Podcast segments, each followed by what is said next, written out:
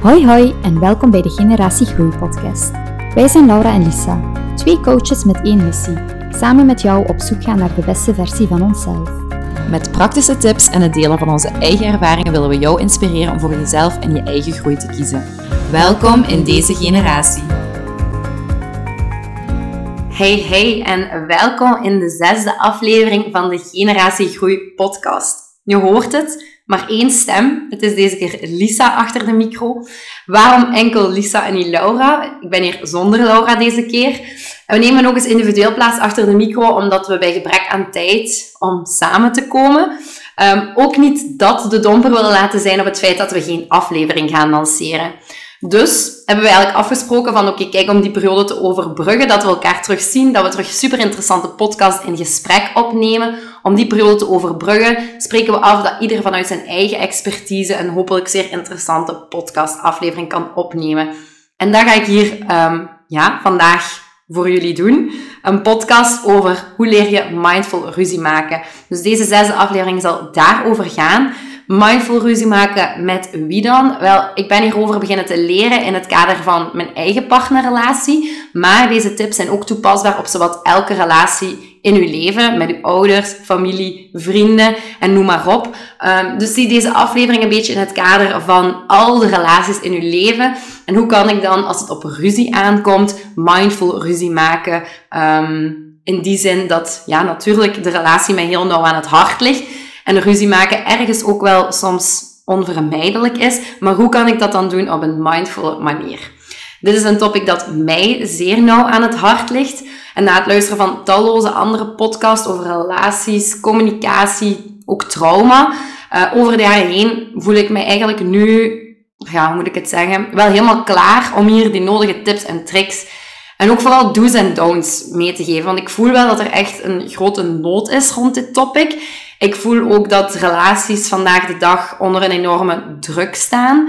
Ik ben echt de grootste voorstander van persoonlijke ontwikkeling. Er is de laatste jaren heel veel nadruk gelegd geweest. En, en goed ook dat daar zoveel nadruk op gelegd geweest is op het individu, ik en mijn ontwikkeling. Maar ik vind het heel belangrijk om in mijn eigen coachingspraktijk en ook op mijn Instagram pagina van de Habit Minds um, toch ook nog te spreken over dat relatieconcept. Dus hoe kunnen we ervoor zorgen dat ik mij als persoon verbeter, sterker in mijn schoenen sta, maar dat ik dat ook overbreng in mijn relaties. Dat ik eigenlijk inzet op mijn relaties om die te doen, ja, openbloeien, om het zo te zeggen, om daar het beste uit te halen.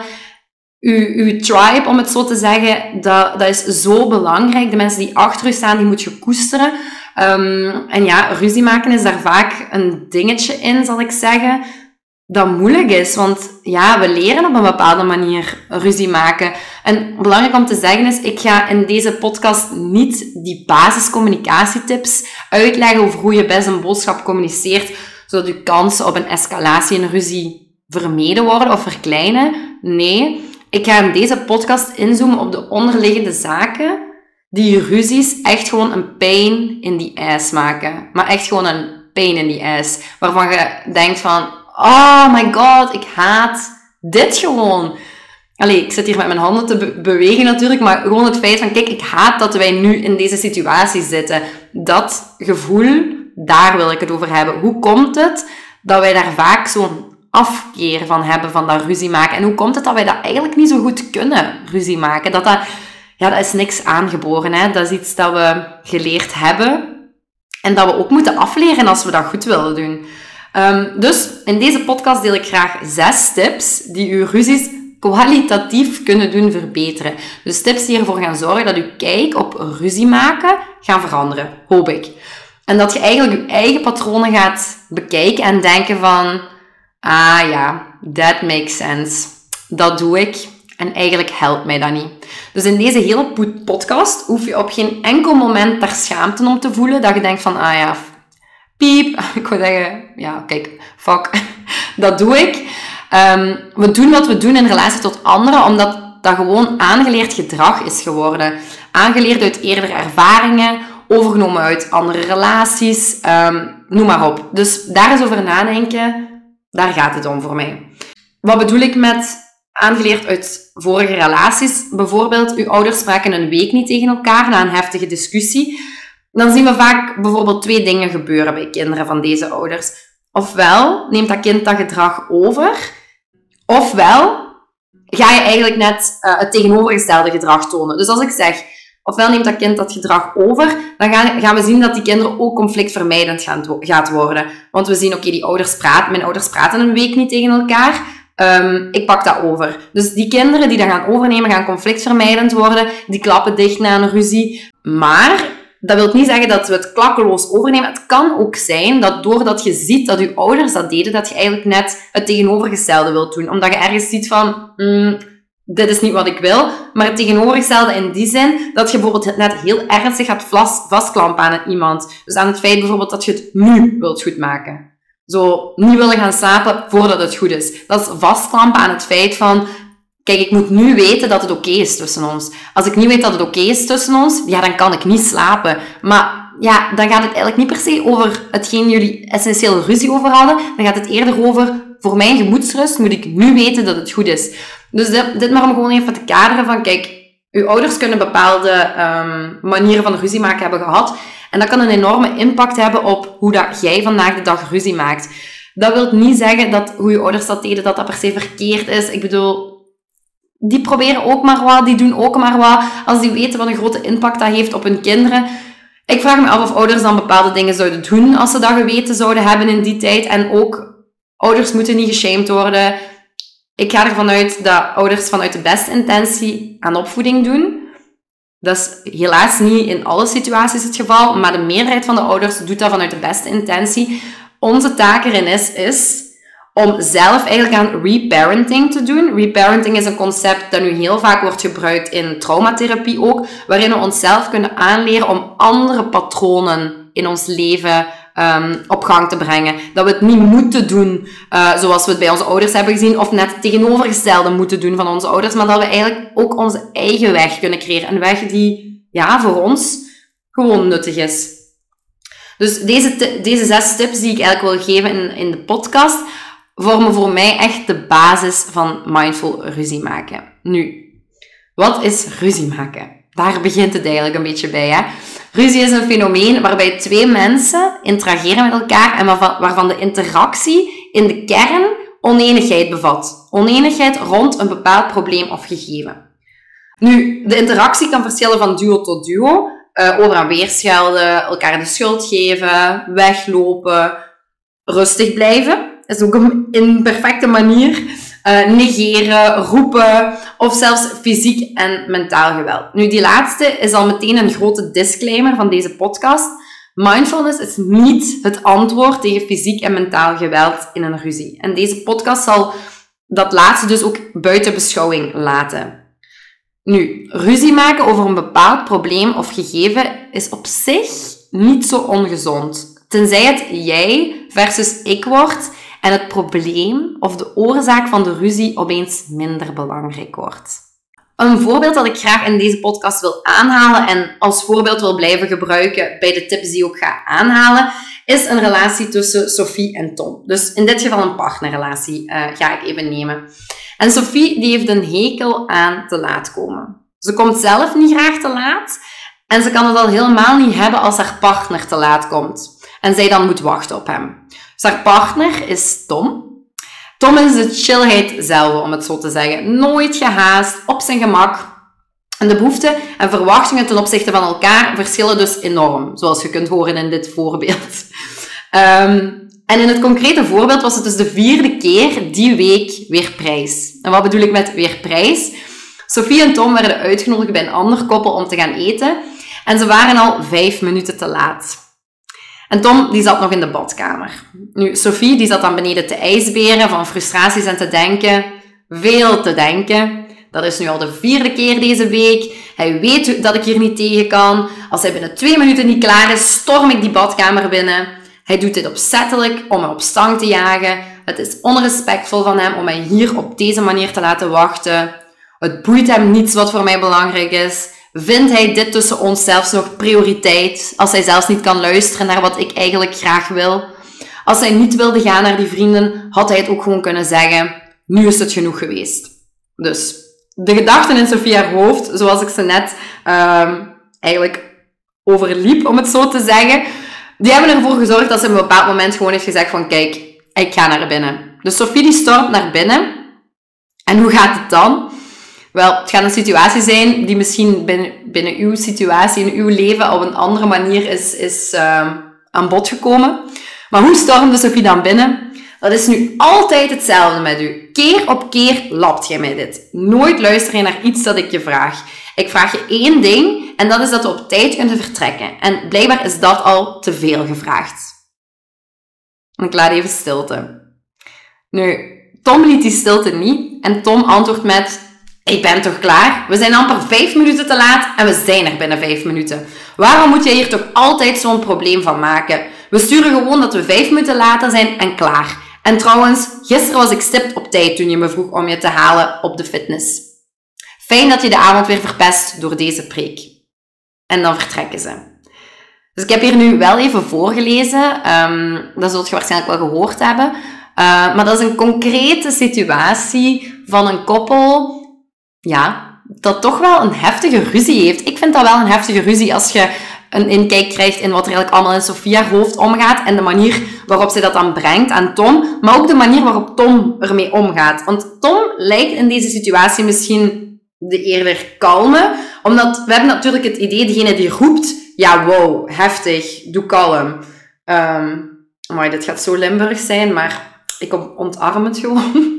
Uh, terwijl we dan vaak het idee hebben over een persoon zoals Tom van, oké, maar Tom is toch best rustig gebleven. Maar ja, die chillheid zelf zit in hem, maar dat wil nog niet zeggen dat de dingen die hij heeft gezegd ervoor gaan zorgen dat het niet gaat escaleren. Um, nu, ik ga het voorbeeld van Tom en Sophie nog gedurende de podcast aanhalen. Uh, maar ik wou het zeker in het begin al meegeven dat we goed duidelijk hebben van oké, wat is de situatie over de welke we hier spreken. Maar aarzel niet om tijdens de podcast aan uw eigen situaties te denken. Hè? Met een vriendin, met, een, met uw ouder, met uw vriend, uh, uw vriendin. Ja, vriendin heb ik al gezegd. Probeer eigenlijk daar eens voor uzelf na te denken van wat is bij mij zo'n concrete situatie waarin ik dacht van ja, wow, dat was niet mindful. Dus dat is mijn conclusie ook bij die ruzie van Sophie en Tom. Hè. Het enige, of het minste dat je daarover kunt zeggen, is het feit dat dat niet mindful ruzie maken is. Mindful ruzie maken is ruzie maken op zo'n manier dat jij en ik, dus jij en ik, nog steeds beseffen dat we een team zijn. En dat wij samen het hebben over een probleem, over een bepaald gegeven, over een bepaalde situatie. Um, maar dat jij en ik eigenlijk niet louter tegenover elkaar staan. Dus in een ruzie die mindful verloopt, is er altijd één iemand die zichzelf moet aanmanen om te luisteren en open te staan voor de beleving van de ander. En één iemand die zijn interpretaties van de situatie moet observeren vanuit een zelfbewuste houding. Ik ga dat nog eens één keer herhalen. In een ruzie die mindful verloopt, is er altijd één iemand die zichzelf moet aanmanen om te luisteren en open te staan voor de beleving van de ander. En één iemand die zijn interpretaties van de situatie moet observeren vanuit een zelfbewuste houding. Zonder, en dan ga ik verder, kritiek te uiten op zichzelf of zichzelf in twijfel te trekken. Maar door zijn of haar eigen ervaring onder de loep te nemen, door te kijken naar welke onderliggende behoefte aan de basis ligt. Dus als ik zeg van kijk naar jezelf vanuit een zelfbewuste houding, dan bedoel ik echt zelfbewust in die zin dat je jezelf vragen gaat stellen over wat er aan het gebeuren is. Vragen stellen wil niet zeggen dat je kritiek op jezelf moet uiten over hoe dat je de situatie aan het aanpakken bent. Vragen stellen is vanuit een geïnteresseerde, nieuwsgierige houding kijken naar jezelf van, hmm, wacht eens even. Waarom triggert mij dit zo fel? En op die momenten dat je de trigger aan het bespreken bent met de persoon waarover het gaat, is het aan die persoon, zoals ik heb gezegd, um, om te luisteren en openstaan voor uw beleving. Dus oké, kijk, als ik het heb over ruzie maken, kun je dus aan beide zijden um, van de ruzie staan. Als degene die moet luisteren en openstaan, of als degene die eigenlijk zelfbewust moet zijn naar, oké, maar wat triggert er mij eigenlijk? En vaak staan we in een week, in een maand, uh, aan de beide kanten wel eens. Het is niet zo dat er één iemand altijd aan de kant staat van ja, luisteren en openstaan. Um, we wisselen daar wel tussen. Dus vanuit die twee perspectieven is het heel belangrijk om deze podcastaflevering te beluisteren. Nu, de zes tips die dus zowel bruikbaar zijn wanneer jij de persoon bent die ontevredenheid uit, als wanneer je een ontevredenheid van iemand anders moet opmerken. Uh, die ga ik nu uh, graag met jullie overlopen en over spreken. Ik heb ze eigenlijk zelf bijeengeraapt, zal ik zeggen. Ze komen niet rechtstreeks uit een boek, maar ze komen wel uit verschillende podcasts, verschillende boeken, verschillende opleidingen die ik daar al rond heb gevolgd. En ik heb eigenlijk de zes tips zo samengevat in die zin, ja, op zo'n manier dat ik denk van, amai, als ik dit allemaal in één keer had geweten, mijn partnerrelatie zou mij zo dankbaar zijn, denk ik. Want we hebben allemaal een aandeel te spelen in de ruzies die we hebben. We hebben niet de enige verantwoordelijkheid, maar we hebben allemaal een aandeel te spelen erin. Dus, we gaan van start. Tip 1.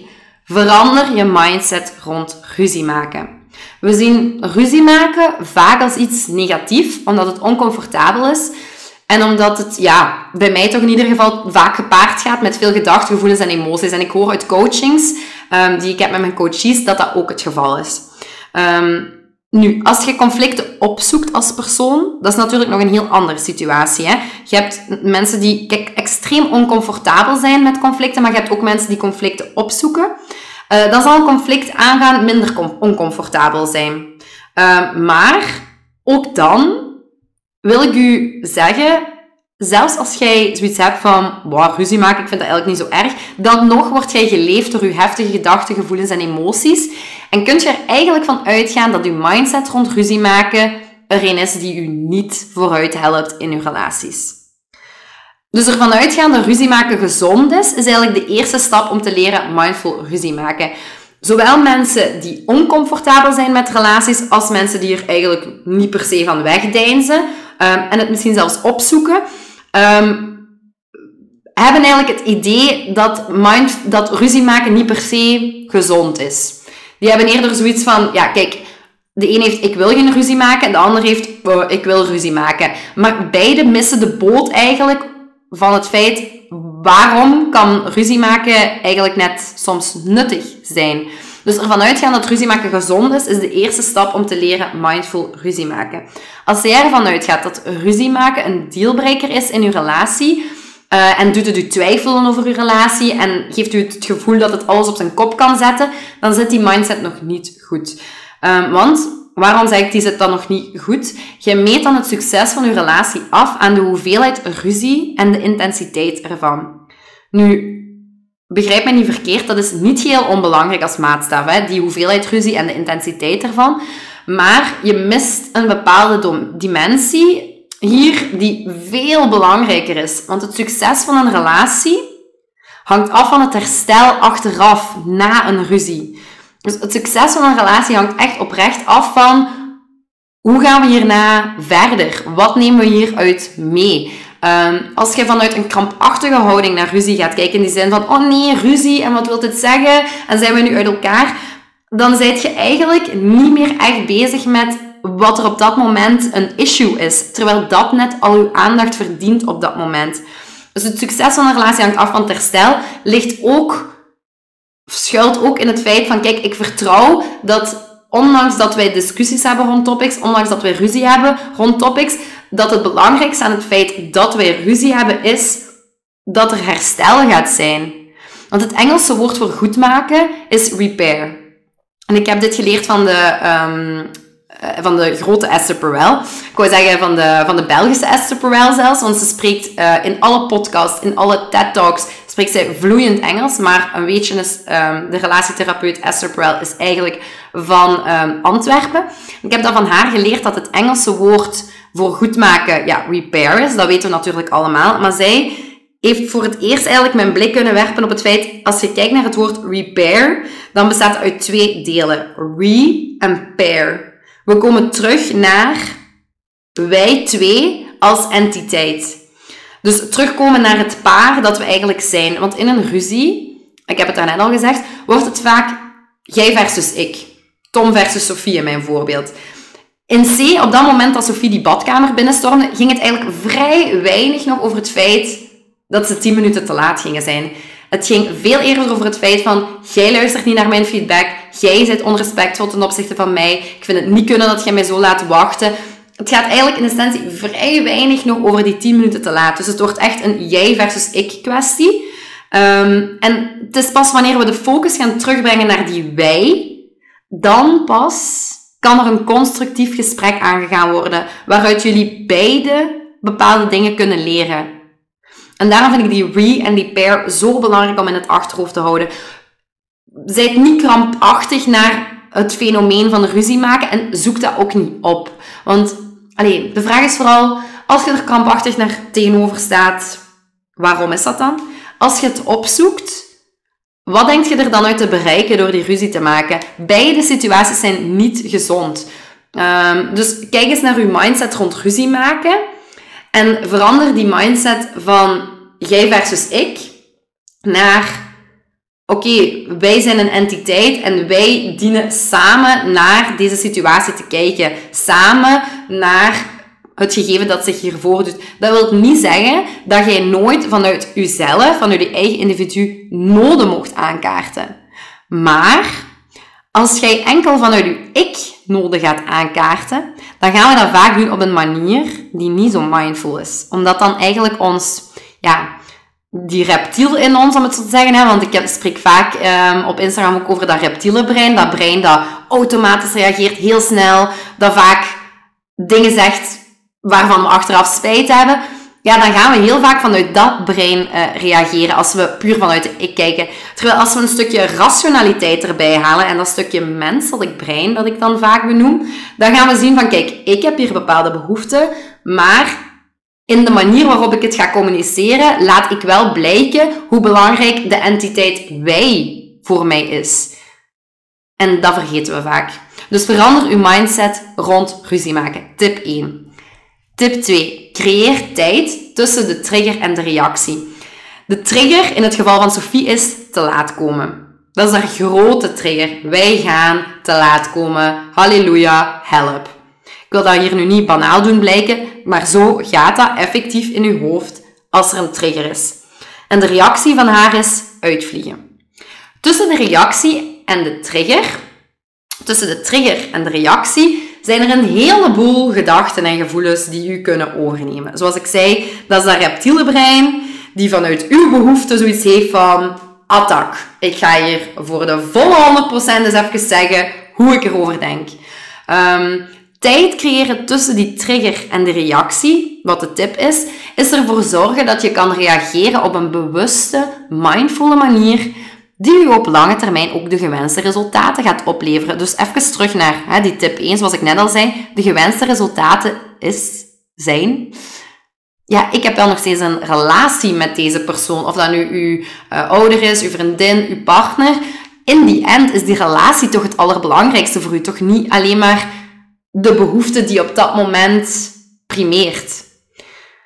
Dus weer disclaimer, dat wil niet zeggen dat je behoefte er niet toe doen. Alles in deze podcast gaat over het feit van hoe ga ik dat mindful overbrengen, zodat er geen escalerende ruzie is. Dat we mindful ruzie kunnen maken over wat ik ervaar, over de behoeften die ik heb. Dus op een mindful manier ruzie maken is op de lange termijn resultaten opleveren, zijn in Sofia geval eigenlijk een fijne avond onder twee koppels. Want ze werden uitgenodigd door een ander koppel om daar te gaan eten.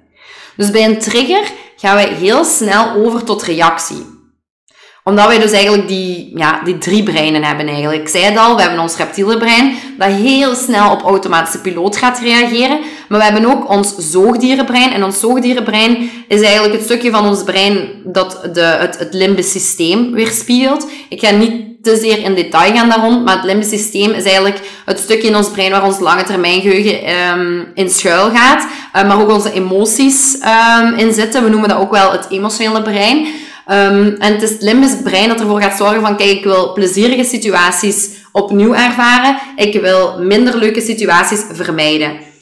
Te laat komen is voor Sofie een minder leuke situatie, dus die wil dat kosten wat het kost vermijden. Dus haar zoogdierenbrein en haar reptielenbrein gaan eigenlijk samenwerken om in de aanval te gaan, om er eigenlijk voor te zorgen dat te laat komen geen optie is. Nu, het was natuurlijk al te laat. Ze waren al te laat, ze gingen al te laat zijn. Dus gaat ze eigenlijk in de aanval en vechten tegen die trigger van verdorie, we zijn te laat. En ze gaat daarmee in de aanval. Dat derde brein, dat ik er net ook al had aangehaald, is dan dat menselijk brein. En dat is onze prefrontale cortex. Dus dat brein dat het eigenlijk voor het zeggen heeft wanneer we rekenoefeningen maken, wanneer we analytisch denken, wanneer we twee keer nadenken voordat we iets uit ons flappen, om het zo te zeggen. Dus echt dat, de prefrontale cortex is uw lifesaver wanneer het aankomt op kijk, ik wil geen dingen doen waar ik achteraf spijt van heb. De prefrontale cortex is ook het stukje van het brein dat pas volgroeid is, uh, volledig ontwikkeld als we 25 jaar zijn. Dat verklaart ook waarom pubers eigenlijk vaak nog irrationeel gedrag vertonen. Dus dat is een beetje de achtergrond um, van de drie breinen. Nu, het spreekt voor zich dan dat wij eigenlijk heel vaak vanuit dat reptiele brein en dat um, zoogdierenbrein, dus dat emotionele brein, aan het reageren zijn. Um, waarom is dat zo dat wij eigenlijk vaker daarvan uit reageren? Dat is gewoon zo omdat dat reptiele brein vijf keer sneller is dan ons menselijk brein. Um, dat is vijf keer sneller omdat dat eigenlijk is afgestemd op gevaar. In ons limbisch systeem zit er een amygdala. En die amygdala, dat is een klein stukje in ons brein en we noemen dat ook wel de gevarenscanner. Scanner. Dus die scant eigenlijk constant de situatie op gevaar. Nu, gevaar, zoveel jaren geleden heb ik al vaker in, in, in webinars gezegd en, en op mijn, uh, op mijn Instagram-pagina. Gevaar, zoveel jaren geleden is het feit van, ja, ik ga opgegeten worden door een sabeltandtijger. Zo noem ik het vaak.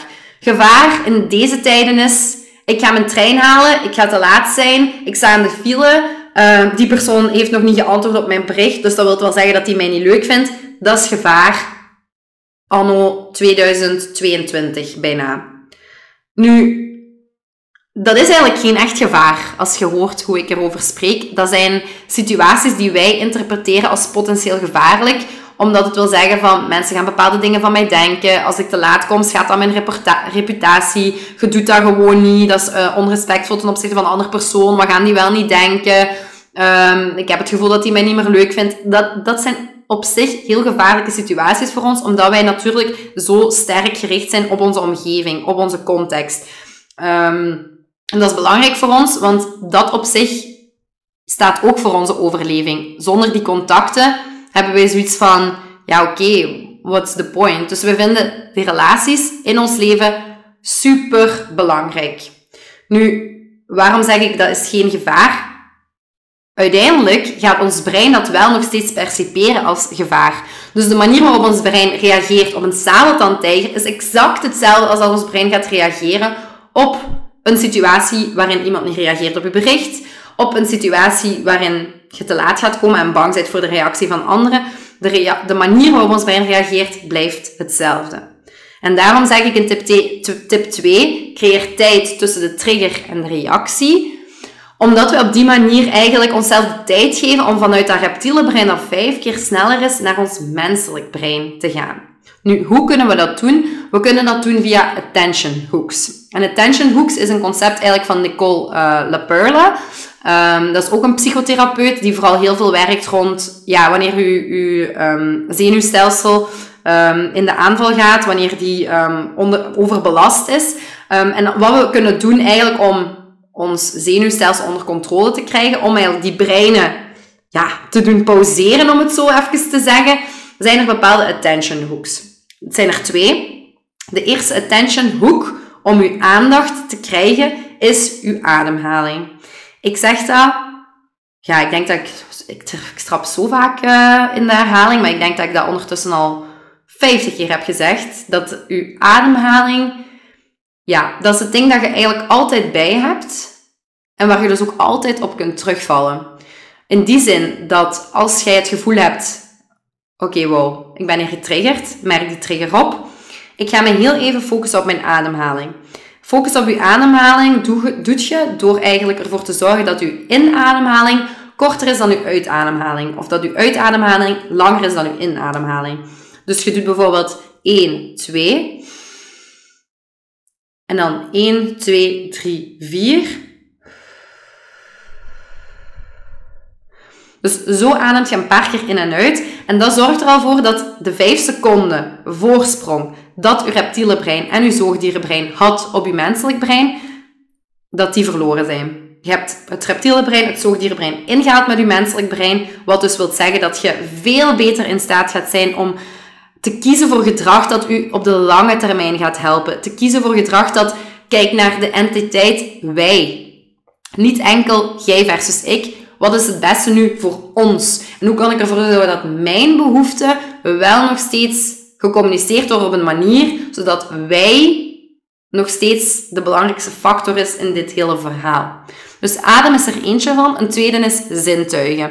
Uh, zintuigen is ook zoiets um, dat ervoor kan zorgen dat je even met je aandacht van alle dingen die je aan het denken bent, van alle dingen die je aan het voelen bent, naar het nu wordt gebracht. Je zit vaak in het verleden te denken, je zit vaak al in de toekomst te denken, je zit aan het denken van wat die mensen die we hebben uitgenodigd om bij hun te gaan eten wel niet zouden denken. Dus allemaal wat als gedachten, what if, uh, oh nee en nu. Um, de zintuigen zorgen er net zoals de ademhaling voor dat je terug naar het nu komt. Dus um, focus op iets dat je ziet. Focus op iets dat je voelt. Focus op iets dat je ruikt. Uh, alles dat je kunt doen met de zintuigen, alles dat je op dat moment kunt waarnemen, al is het maar even waarnemen van, oké, um, hoe zitten mijn voeten hier op de grond? Hoe voelt dat aan? Uh, ik zet mijn handen even in elkaar, ik probeer die wat uit te, te rekken. Even focus naar de zintuigen. Dat zijn uw attention hooks. Dat gaat ervoor zorgen dat je je aandacht kunt brengen naar het nu, zodat je niet gevangen wordt of ingehaald wordt door dat reptielen en dat zoogdierenbrein. Dus de vraag die je eigenlijk concreet stelt is, hoe wil ik reageren? Wil ik effectief uitvliegen? Dat wil verre van niet zeggen dat het topic te laat komen niet besproken moet worden, hè? maar moet het nu? En op welke manier wil je het aankaarten? Nu vlug, weten dat je toch al te laat bent, of op, op een moment waarin ja, je beiden eigenlijk open kunt spreken over hoe dit gewoon niet fijn is om te laten komen en hoe jullie de volgende keer eigenlijk ervoor kunnen zorgen dat dat beter kan aangepakt worden. In de situatie van Sofie en Tom natuurlijk. Hè.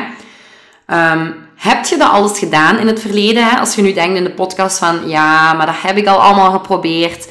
Ja, dan is mijn vraag onmiddellijk, hoe heb je dat toen aangekaart? Dat je dat niet fijn vindt om te laten komen. Was dat dan met een harde stem of een schop onder de tafel? Denk daar eens over na. Heb ik dat toen? ik verschuil me nu achter het feit van, ja, maar ik heb dat al allemaal gedaan en dat werkt niet. Heb ik dat toen op een mindful manier gebracht? Dat is de vraag. Um, want doet je dat met die harde stem of doet je dat met die schop onder de tafel? Ja, dat creëert natuurlijk weinig buy-in bij die andere persoon. Hè? Want die andere persoon die gaat meteen mee in aanvalmodus. Jij valt aan, dus je kunt een terugslag verwachten. Terwijl door dat op een mindfulle manier te communiceren, krijg je buy-in bij die persoon. En je kunt het alleen mindful communiceren als jij voor jezelf die tijd creëert tussen de trigger en de reactie. Dus die tijd daartussen, via die attention hooks, is eigenlijk uw reddende engel tegen reacties waar je achteraf misschien spijt van gaat krijgen. Dat was tip 2. Tip 3. Zoek naar de facts. Achter een banale ruzie schuilt vaak iets dieper liggend. Dus in Sofia geval te laat komen. Als we daar eens op inzoomen, op een aantal gedachten die zij had in, in haar moment van ijsberen voor ze binnenstormde, ja, dan zagen wij dingen zoals: het is onrespectvol van hem om mij hier op deze manier te laten wachten. Het boeit hem niets wat voor mij belangrijk is. Uh, maar ze dacht ook: vindt hij dit, dit uh, tussen ons nog wel prioriteit? En hierin, in, in deze gedachten die Sophie ervaart, zien we eigenlijk de dieperliggende behoeften van Sophie. Um, wat bedoel ik met dieperliggende behoeften? Wel, de behoeften die voor eigenlijk onszelf, voor alle mensen gelden. Naast het feit dat wij willen overleven als oerbehoefte, hebben wij nog twee andere dieperliggende behoeften die heel vaak voorkomend zijn. Namelijk de behoefte om gezien en gehoord te worden. Dat is hetgeen dat voor ons eigenlijk, zeker in deze tijd, het nauwst aan ons hart ligt, gezien en gehoord worden. Gezien de kans op overleven veel groter is geworden over de jaren heen. Maar die, die nood om gezien en gehoord te worden, die is in deze tijd alleen maar moeilijker geworden. Want onze gevoelens zelf erkennen en dan uitdrukken is super moeilijk. En toch zoeken we die verantwoordelijkheid niet bij onszelf. Het is de ander die ons maar moet begrijpen. Het is de ander die ons moet zien. Het is de ander die ons moet horen. Um, dus vertrekkende daarvan wil ik graag tip 3 nog meer toelichten. Er is namelijk een acroniem om stil te staan bij um, ja, die onderliggende uh, behoeften. En dat heet FACTS. Vandaar de tip, zoek naar de facts, want dat heeft twee betekenissen. De eerste betekenis is facts in die zin dat we onszelf uit de verhalen in ons hoofd moeten trekken en dat we bij de feiten moeten blijven. In het verhaal van Sophie en Tom is het feit: Tom is te laat. That's it. Tom is te laat. En dit zegt helemaal niets over hoe hij Sophie ziet als persoon of over hoe hij in die relatie staat. Wij zijn ongelofelijke verhaalvertellers. Want wat doet Sophie? We zijn het, het is al de vierde keer, eh, ik moet even al nadenken wat ik in mijn voorbeeld, um, wat Sophie in het voorbeeld had gezegd. Het is al de vierde keer deze week. Uh, hij zit daar op zijn dode gemak, et cetera. Maar merk dat op wanneer je een script van een slechte dramafilm aan het schrijven bent. Dus ik zeg dat nu heel cru. Um, want weet dat die innerlijke stem eigenlijk tegen u aan het praten is. Dat is uw innerlijke stem die constant bepaalde dingen naar u zit te zeggen van... En hij vindt dat van u en hij zal dit er wel mee bedoelen. En te laat komen wil eigenlijk dit zeggen. Het gaat eigenlijk niet zozeer over te laat komen. Het gaat eerder over dat hij niet van u houdt. Dat is super extreem dat ik dat nu zo zeg. Maar dat is exact wat er voorafgaand aan een ruzie gezegd wordt door onze innerlijke criticus. Dus ik zei het, hè, tip 3, zoek naar de facts. De eerste betekenis van facts is het feit, ga weg van die verhalen die je zelf vertelt. Merk die op.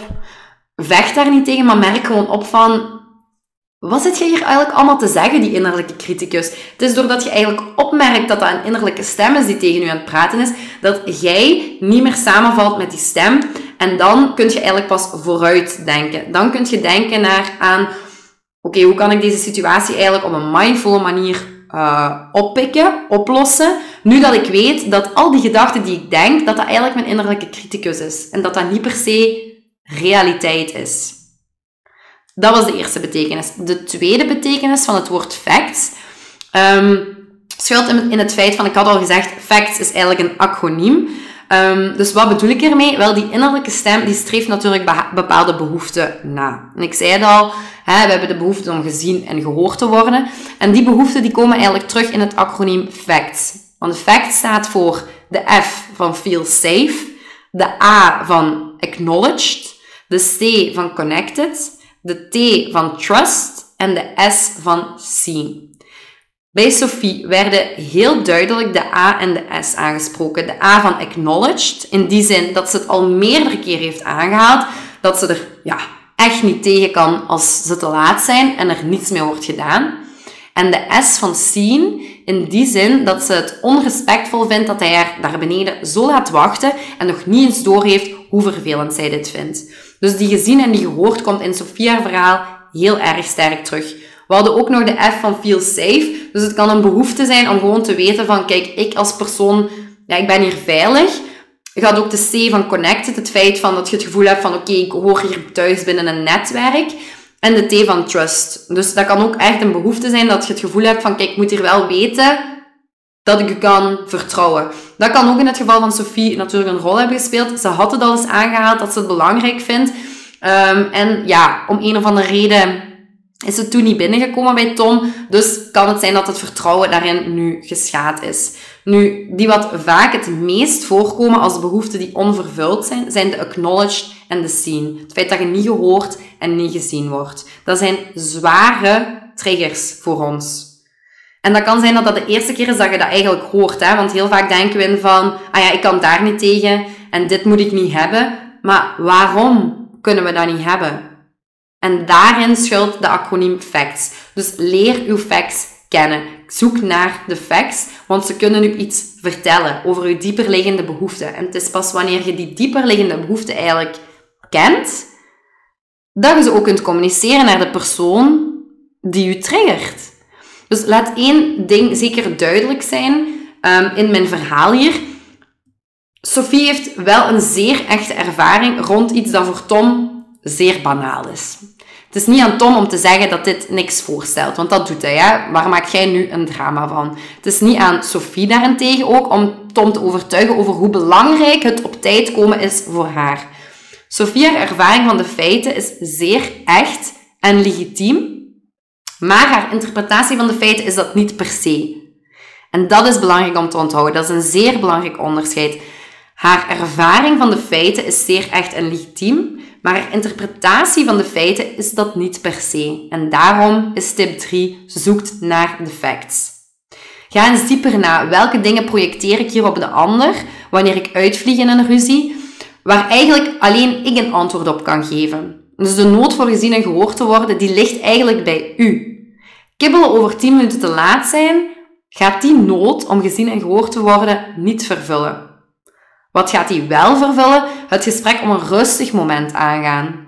Dat er een opening is om eigenlijk te spreken over van, ah oké, ik wist niet dat het dit met u deed. Ik wist niet dat het zo een impact op u had. Een ander voorbeeld uh, waar ik eigenlijk onmiddellijk aan denk, is het feit van, um, stel je bent op, uh, op uh, stap met je partner en je wordt heel jaloers om een bepaalde situatie. En um, in plaats van dat uit te leggen, dat je jaloers bent, gaat je eigenlijk in de aanval gaan en gaat je ruzie maken om een heel banaal ding. Um, en het is pas met dat je gaat zeggen tegen je partner van, kijk, ik deed eigenlijk zo omdat ik uh, angstig ben om u te verliezen op dit moment, dan kun je pas zien dat je partner eigenlijk open staat om dat gesprek met u aan te gaan, omdat je die kwetsbare kant van jezelf laat zien. Je partner weet niet dat je angstig bent om die te verliezen op dat moment. Um, als jij over iets heel anders ruzie gaat maken, tuurlijk gaat je dan in een clash zitten. Dus dat is ook een, een ander voorbeeld, um, een beetje gelinkt aan dezelfde situatie als Sophie en Tom. Wat ik zeker hier nog wil benadrukken is, um, ook een quote van Esther Perel, hoe kan het ook anders? Uh, Behind every criticism is a wish. En dat is exact waarin deze tip 3 over ging. Zoek naar de facts, want behind every criticism is a wish. Als jij kritiek gaat uiten, dan is dat op zich nog niet zo'n probleem dat je die kritiek hebt geuit. Maar probeer dan mindful te reflecteren over, maar waarom heb ik eigenlijk deze kritiek? Waarom heb ik dit zo geuit? Wat schuilt er bij mij dat ik projecteer op de ander, waardoor wij ruzie krijgen? Voilà. Behind every criticism is a wish. Nog een keertje. De vierde tip is: blijf weg van de extreme. Beide personen in de ruzie dragen bij aan de extreme versie van onszelf die we worden in de ruzie. Ik ga dat nog eens herhalen. Beide personen in de ruzie dragen bij aan de extreme versie van onszelf die we worden in de ruzie.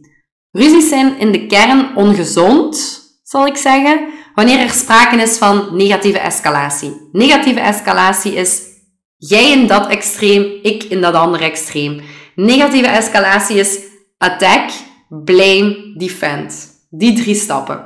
Zie dat als een kasteel dat je moet bewaken. Dus iemand doet een aanval op je kasteel. Jij gaat mee in de aanval, blame. En dan gaat, trekt je terug en zijt je terug aan het verdedigen. Dus attack, blame, defend. Attack, blame, defend is kort door de bocht. Eigenlijk zeggen, ik ga de anderen verwijten en mezelf verdedigen. En wanneer we verwijten gebruiken, gebruiken we eigenlijk quasi altijd de woorden altijd of nooit. Dus zoals eigenlijk ook bij uh, Sophie en Tom werd gezegd, altijd te laat, jij komt altijd te laat. Um, kon Tom in zijn attack eigenlijk al meteen daarop inpikken.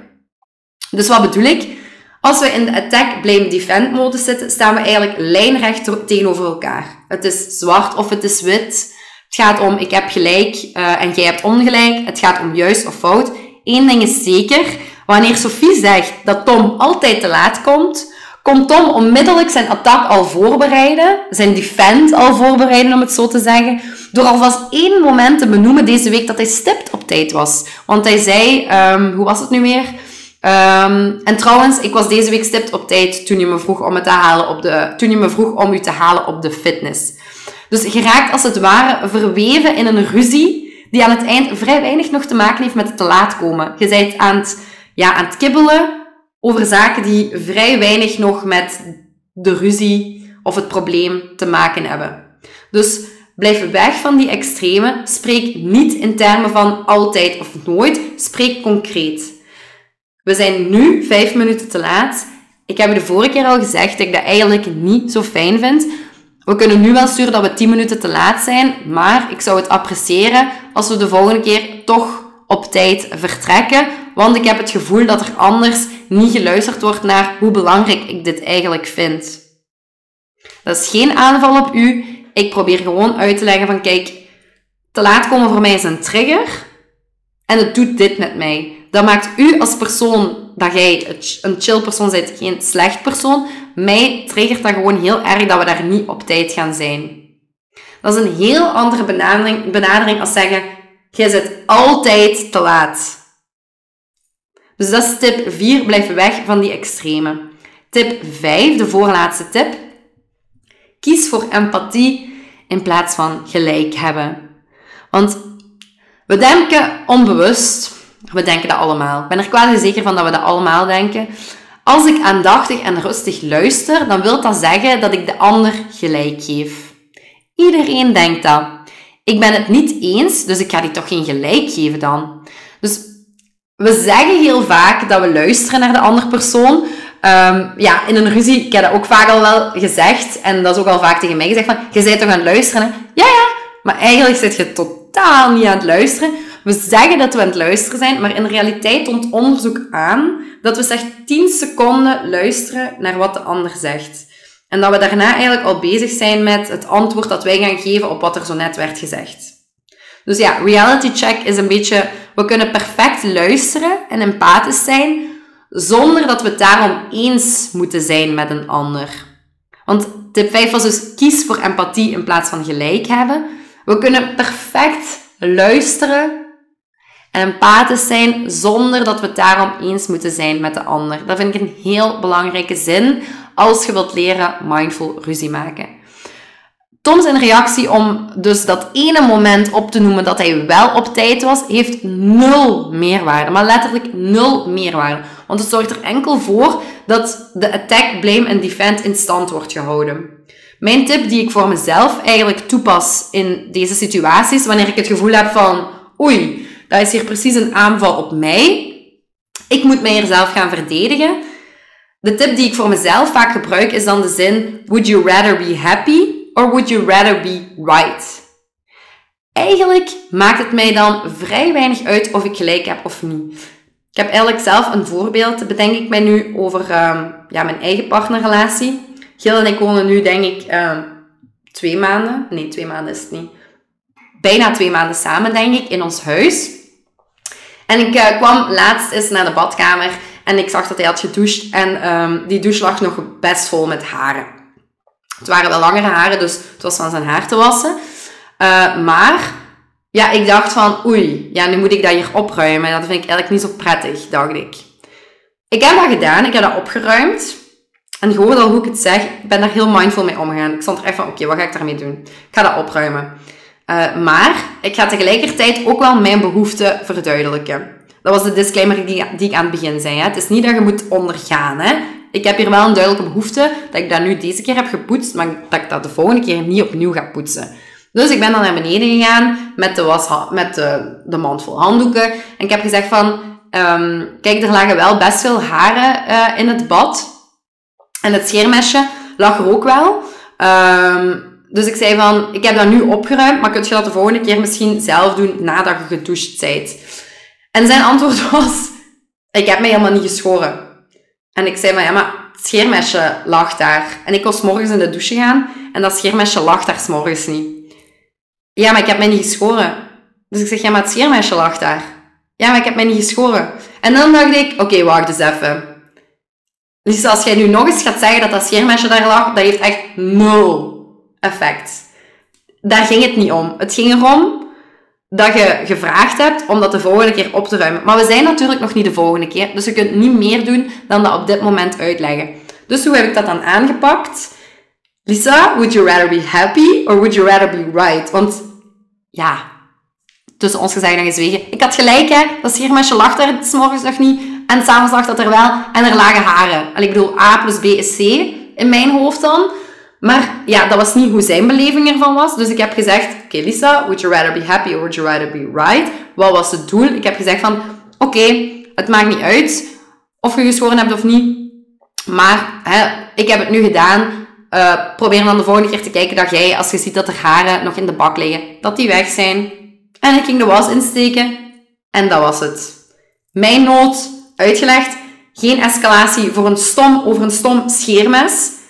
En we could live happily ever, ever after. En ik heb nog geen haren daarna moeten opruimen uit het bad. Dus dat bedoel ik ook met die buy-in creëren. Als jij in de attack, blame, defend gaat gaan, zet er maar zeker van dat die haren de volgende keer nog in dat bad liggen. Hè? Want je hebt totaal geen impact gehad met je boodschap. Dus even een voorbeeld um, uit mijn eigen leven, zal ik zeggen. Uit een, met een tip die mij heel hard al heeft geholpen. Would you rather be happy or would you rather be right? Ehm, wat ik voor mij zelf nog heel belangrijk vind om daarbij te vermelden is, schaamte creëren in relaties, dat is echt not done. Schaamte zou echt geen plek mogen hebben in relaties met mensen die belangrijk voor u zijn. En ja, toch komt dat zo vaak voor. We shamen eigenlijk anderen in hun beleving door te zeggen van, och, dat stelt toch niet veel voor. Of, doe eens normaal. Of, waar maakt jij nu een punt van? Maar let goed op, hè, met wat ik nu zeg.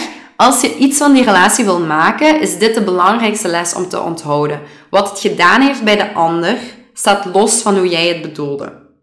Dus in het geval van Tom was zijn intentie van het getreuzel op de badkamer niet om Sophie helemaal over de rooien te doen gaan of om te doen twijfelen.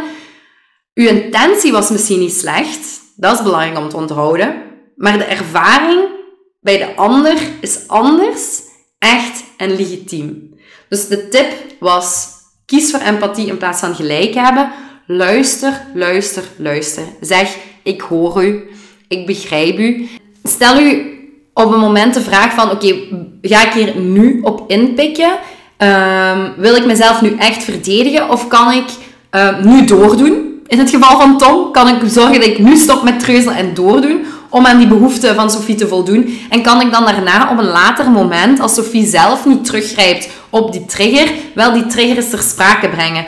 De, de, de beste vraag om te stellen aan uw partner is eigenlijk, wat maakt dat, in Sofia geval, dus wat maakt dat te laat komen voor u zo'n trigger is? Wat maakt dat dit voor u zo'n trigger is? Leer mij u begrijpen, zodat ik mee kan helpen om daarop in te spelen. Het is doordat wij heel weinig begrip hebben voor elkaars triggers, dat wij niet met elkaar kunnen omgaan. Dus die luister, luister, luister. Ik hoor u, kies voor empathie in plaats van gelijk hebben is tip 5 en vind ik echt een heel belangrijke tip als je wilt leren om mindful ruzie te maken.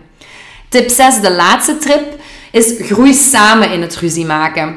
Dus ik sprak in tip 1 al over het herstel, dus de repair. En in die tip haalde ik ook al aan dat het succes van de relatie eerder afhangt van het herstel na een ruzie en minder van de kwantiteit en de intensiteit van de ruzies.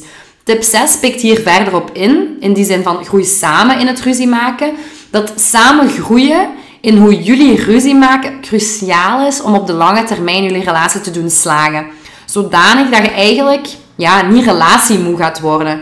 Stel dat het herstel elke keer goed zit, de repair zit eigenlijk altijd goed, maar de ruzies blijven elkaar wel opvolgen en hier en daar kunnen die daar nog wel eens heel intens zijn, dan heb je als koppel te weinig aan zelfreflectie gedaan, aan metareflectie. Metareflectie wil zeggen, we gaan onszelf eens even bekijken. Hoe hebben we dat hier aangepakt?